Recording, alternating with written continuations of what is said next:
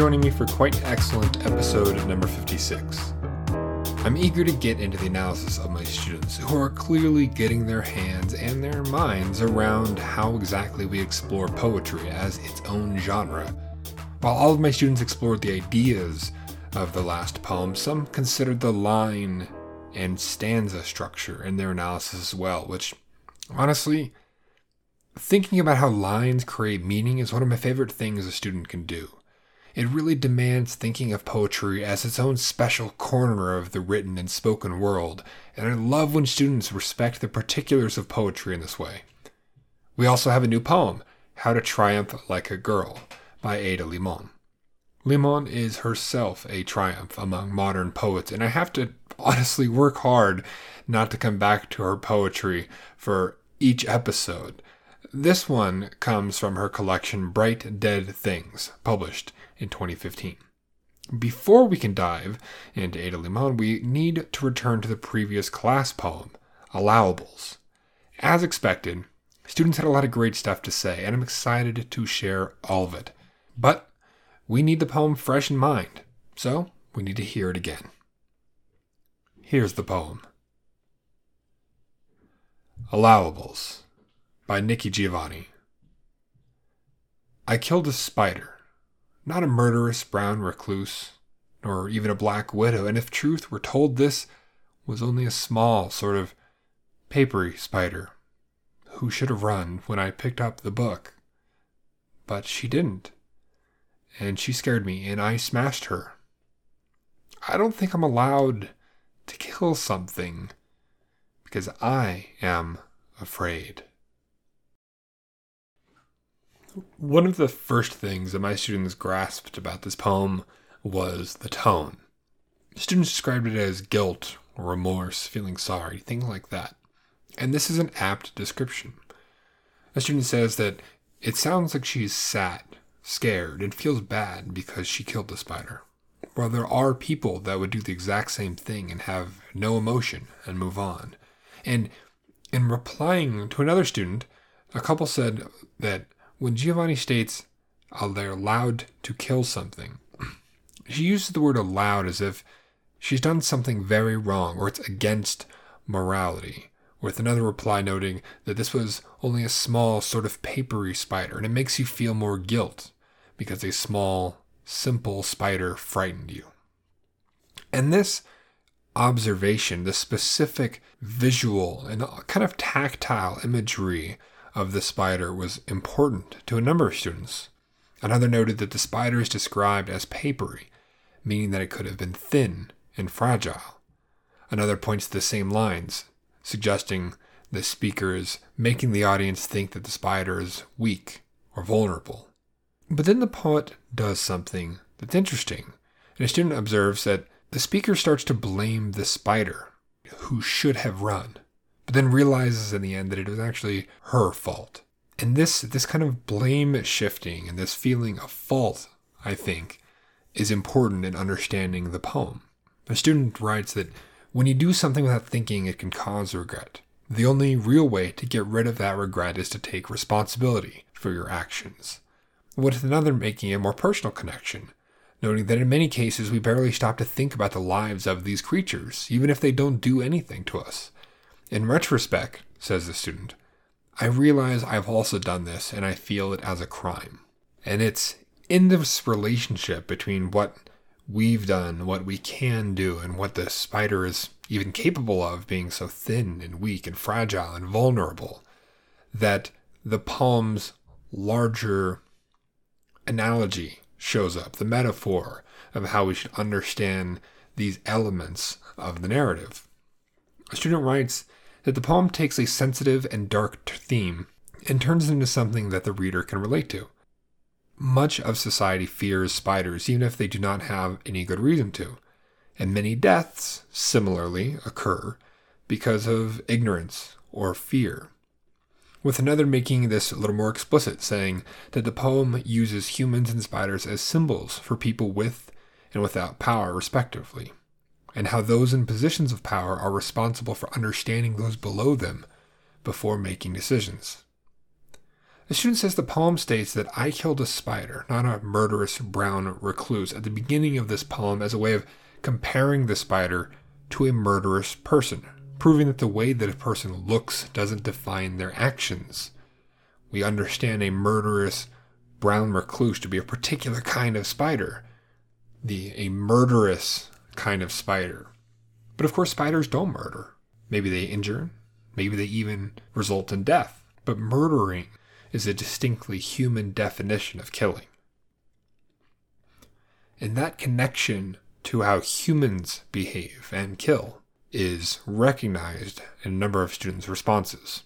One notes that some civilizations killed others because they were different. And in the 60s, 80s, and 90s, there was a lot of police brutality against black people, sometimes resulting in deaths. Even those people weren't doing anything to cause harm. Another student makes the connection that I suggested has been made about this poem with the relationship to Black Lives Matter. In fact, a couple students did. One says that it is a reference to police brutality and how law enforcement will act hastily out of fear. Another says the author is referring to black lives, in this case, the spider, that has been lost to police violence. A message to all readers that individuals should be responsible and not let fear justify killing. As we move into this kind of more abstracted, more distant understanding of the poem, we're now starting to get into the big ideas, the meaning of the text, the, the themes that are being explored and used to create meaning. A student says that the author is also talking about what is and isn't allowable. In the poem, Giovanni thinks killing something harmless out of fright isn't very with another noting that just because you are frightened, killing or harming is not what you should do.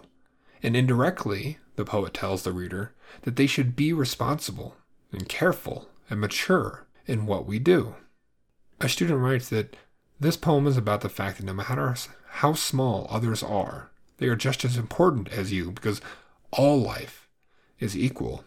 With another adding on to say that the author attempts to convey the message that fear can make us take actions that are unjust and cruel. And I really like the use of the word us there because the poem really does put us in the perspective of someone who has killed a spider. And it uses particular choices of language, which a student recognizes. And I love this close analysis of individual word choices. The student says that, that the audience portrays the feeling of violence in I Killed a Spider and I Smashed Her, using killed and smashed to give us that aggressive, violent feeling. Again, this is killed, right? We think of killing as in terms of murder, as we thought before, as you recognized with that brown recluse. And in a response to another student, and in reply to another student, we have a comment that the speaker only realized she was wrong after she killed the spider. But in the moment, it seemed like a reasonable thing to do. And this seems to get at a problem of impulse when we don't think critically and closely about our actions and we rely on just emotional, immediate responses that we can act in ways that are destructive. Now, one of my favorite things, as I mentioned before, that students can analyze is structure, or choices that are maybe less obvious, where elements of punctuation or spelling or structure or line lengths or breaks or any of that kind of stuff, how it contributes to the ideas the poem is expressing. We've already talked about those ideas, so let's talk about some of the structural observations the students made. One writes that the way that she splits up the stanzas makes you think that she feels sorry and responsible for the death of the spider. We have, I don't think, new line, I am allowed. The student writes that the pause between these lines creates a feeling of sadness and remorse. They don't fully explore this idea, but I think it's related to a couple other commentaries about the structure. A student, I think, refers to the lines that have the and twice. In particular, lines that say, and she scared me, and I smashed her. The student says that two similar words starting in line, one after the other, and then there's a stanza break in between, creates a kind of repetition that it enforces how she knew her mistake was wrong. And another student suggests that the beginning of this poem, which I think is interesting, with just I killed a spider, suggests a kind of privilege and maybe even an kind of indifference. In this sentence, the spider is minuscule. It's kind of disregarded, according to the student. And I get that. In the first line, it isn't the spider, it's a spider. Any number of spiders. There's no significance to this one. Why should it matter? And starting with that feeling of dismissal, I think, is really interesting. Another student pointed to how the poem is broken into much smaller chunks than maybe some of the other poems that we have interacted with, either in this class or outside of this class. In particular, the lines that say, Who should have run when I picked up the book, but she didn't, and she scared me, and I smashed her. The student says that I love that the actions change in the next line. Each action is in a new line, making each action feel simple and clear. And I agree, they are simple and clear, but I think it also makes us feel kind of mechanical. Each action is its own line. Run, picked up, she didn't, she scared me, I smashed her. It's almost as though it was a sequence of events that maybe couldn't have been avoided, but maybe is actually slowed down here in such a way that we kind of hope that it would be avoided. Another student writes about the very last stanza, which is just a single word in a single line. The student writes that I like it when frightening or frightened is the last word, and it makes the central idea of the whole poem. And it does. I wish the student would have expanded on what they think ending the last stanza with a single line that is a single word that is frightened does. Because it's very clearly one of the theme topics at the center of this poem. But what do we do with that? How does it create meaning? Why do we leave here? I'm not sure. And I really do wish the student had explored this a little bit more because it's a great observation. Another really interesting observation that unfortunately isn't a little more explored is that a student notes that there is no punctuation in here. Nothing. Now, the student does suggest that this may be portraying regret, but I'm not sure how it does that. I kind of believe the premise. Like, I think that's an interesting claim, and I think there is maybe something there. But without the explanation, it's hard to make sense of it, to know where this student would have gone with that idea. But it is an interesting observation. Now, poems do not need to have punctuation. They can, and when they do, it's usually grammatical. But the choice to use punctuation in a less grammatical way or to not use punctuation at all can be telling. And I like that the student is paying attention to it. Now, a few students made connections between how the spider is representative of people, often those who have less power or are more vulnerable. The way that Giovanni humanizes Spider in this way is impressive, and one way that she does this is exceptionally subtle that I really liked, and that's pronoun selection. Never does the poem identify the spider as an it. Instead, by using the pronoun she, Giovanni's speaker recognizes the spider as feminine and, as a result, more a woman than a bug. It's a little detail, but by finding big and small ways to link the innocence of the spider to the victimization of vulnerable people, the easier we can see other elements, just such as the victim blaming of noting that the spider should have run, for example, as a commentary about our own lives and our own choices when we hurt others who do not deserve it. Now, our next poem is How to Triumph Like a Girl. And it too uses non human creature to help us think about ourselves and the people around us. There are lines in here that I just adore. They make me smile or even chuckle to myself. I also think it is interesting how the speaker of the poem is so conversational. She speaks to us, the audience, but also to the horses themselves. I'm not sure what to think of the informal, chatty nature of the speaker, honestly. I love it anyway.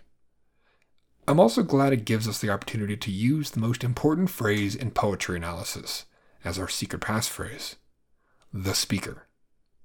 Whenever a poem appears to come from a character, we identify this character as the speaker. This is essential because students often want to refer to this individual as the poet themselves. And while it is possible that Ada Limon is the speaker of this poem, we can never be entirely sure without doing some research on them, their values, their history, and their personal perspectives. For this reason, it is an error to refer to the main voice of the poem as that of the poet. Instead, we talk about the speaker of the poem.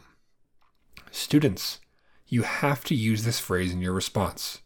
You can still talk about the choices Limon makes in the writing, but if you're talking about the first person perspective inside the poem, this individual should be addressed as the speaker. So that covers the secret passphrase. What about the writing task? For that, I want you to choose your quotations carefully. Remember, we only want to use the shortest, most specific quotations. For this reason, I want all of your quotations to be five words or fewer in length. You can even quote single words. No matter what you quote, make sure you explain what those quotations mean, how we should understand them, and what they contribute to your claim. And be sure you use at least two in your response. Here's this week's poem, read by my nine year old daughter, Elena. How to Triumph Like a Girl by Ada Limon. I like the lady horses best, how they make it all look easy. Like running 40 miles per hour is as fun as taking a nap or grass. I like their lady horse swagger after winning. Ears up, girls, ears up. But mainly, let's be honest, I like that they're ladies, as if this big, dangerous animal is also a part of me. That somewhere inside the delicate skin of my body, there pumps an eight pound female horse heart, giant with power, heavy with blood. Don't you want to believe it? Don't you want to lift my shirt and see the huge beating genius machine that thinks? No, it knows it's going to come in first. Students, be sure to use the secret passphrase, the speaker, and keep all your quotations to five words in length or shorter. Starting this week, you also need to use your quotations accurately to earn a point in the rubric.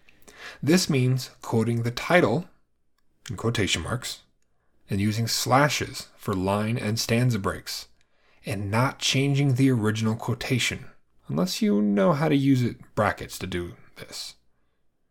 This includes punctuation by the way.